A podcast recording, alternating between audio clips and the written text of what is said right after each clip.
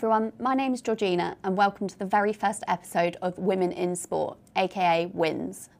In this podcast, I will be chatting with women in sport, whether they be an athlete, racer, lawyer, or generally working within sport at a business, charity, or at a sports regulator. The aim of this podcast is to improve gender diversity within sport, irrespective of the role, and to promote the business case for women in sport and highlight any unique challenges. I will be discussing topical issues focused on key challenges faced by my guests as a woman in sport and anticipating future issues they may face. However, I should first introduce myself. My name is Georgina King and I am an associate within the sports sector at Linklaters. As a dispute resolution solicitor, I have experience in arbitration, public law, crisis management, and competition litigation work. My avid interest in sport started at an early age. I have long been a motorsport and football fan and active participant. My granddad was on Tottenham Hotspur's books, an incredibly successful all round athlete. And my family, quite frankly, are football mad, both as players and fans of various clubs. Not only that, but my dad is a record breaking multi European motorcycle drag racing champion, having won 12 FIM European Championships, 10 as a rider, and 2 as a team principal, as well as holding a number of British, European, and world records. My dad was inducted into the British Drag Racing Hall of Fame in 2020 for his achievements, and it's safe to say I'm a huge petrol head, having grown up trackside. I hope to bring you more on that aspect of my life later in this podcast series. So, to kick us off, I'm breaking tradition before it's even started by having my colleague Shamin Choudhury join me in this inaugural episode. We are going to be taking a brief look as to why this podcast is so important, shining more of a light behind the business case for women in sport. Shamin, if you'd like to introduce yourself, please take it away. Thanks, Georgina, uh, and thank you for inviting me on for the first one. I feel slightly privileged in that in that sense. So, I am a structured finance and sports associate at Linklaters, who has spent a lot of time um, focusing on the finance aspects of sport, and particularly around football, and, and sort of helping our clients and various other people generally in the market navigate the growth of sport from originally being sort of smaller money involved to much, much larger numbers that we're seeing today.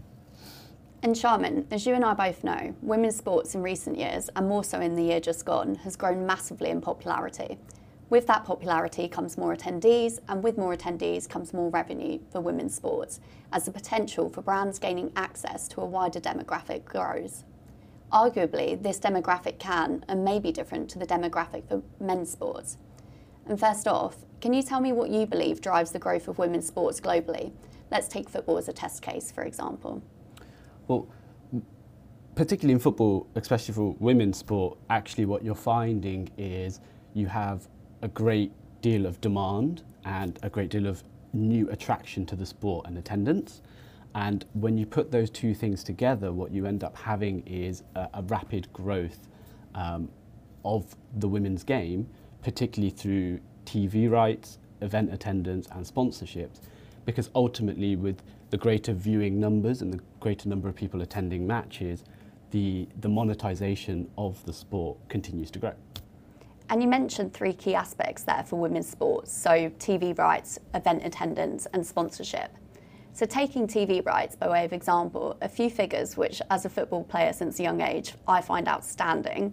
For example, according to research by Women's Sports Trust, Almost 33 million people watched women's sporting events in 2021, which is around 11 million new viewers to women's sports.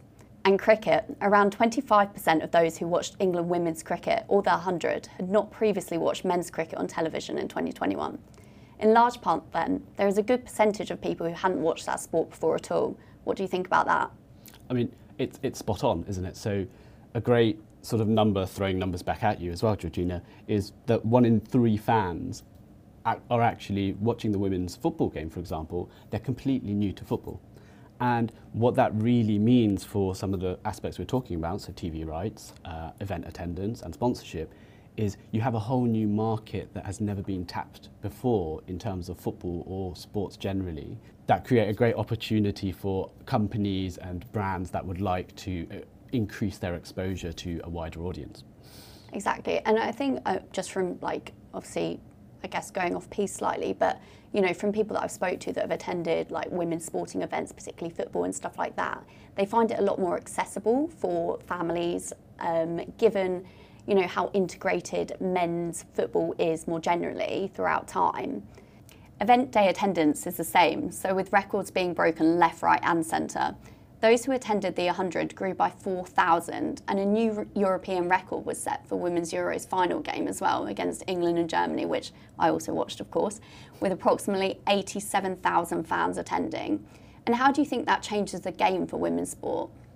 So, I, I think it's really important to focus separately on the two on the two points. So the first one being event attendance, people turning up on the day is is going to drive women's sport enormously, and those numbers will continue to increase.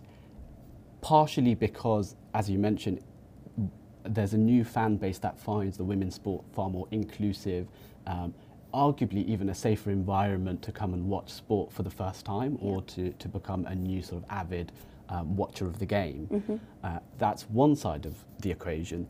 The other side of the equation is when you have more people coming in to watch the game, whether it's on, on the TV or whether it's actually in person, that helps bigger companies, for example, Sky, Sky Sports being one, BT Sports, Amazon. Yeah. They're all looking at these numbers and, and looking at that and thinking, well, if this many people are turning up in person, yeah how many more people might there be around the world, globally, domestically, um, across Europe, for example, that would like to watch as well?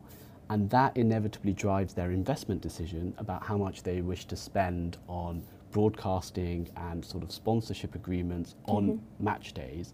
Uh, and that sort of drives the conversation around getting growth in women's sport. Yeah, and I guess, um, you know, touching on sponsorship then, we saw in August 2022 a UEFA report basically outlining the business case for women's sports more generally, but women's football in particular. So, you know, they said, for example, the potential of women's club and league game in Europe was set to have a commercial value of 686 million euros in 2033. And then, you know, touching on sponsorship, as you've just said, so we see a UEFA report outlining the potential of women's club and league game in Europe set to have a commercial value of 686 million euros in 2033, with club sponsorship set to increase sixfold to 295 million euros. And I guess, like, uh, you know, given we're a social media age and stuff like that, even if you take for example, some of the, the women's sports teams' Instagram pages. So, say Chelsea, for example, FC, you know, they had higher interactions than 12 of the men's Premier League clubs last year um, in the 2021 and 22 season. And, you know, their, their Instagram page has apparently increased 77% year on year, which is an enormous reach. Um, and, uh, you know, I just wondered if you had any thoughts on that. I think the women's game, particularly, and I use Angel City FC as a great example, they have been very focused on fan engagement. Ultimately, the more you engage with your fans, the stickier they become, and the more likely they are to turn up on match, match days. And what you see in the women's game is, particularly footballers, women's footballers have really taken the time to focus on their fans, to interact with them, and to make them part of the sporting journey.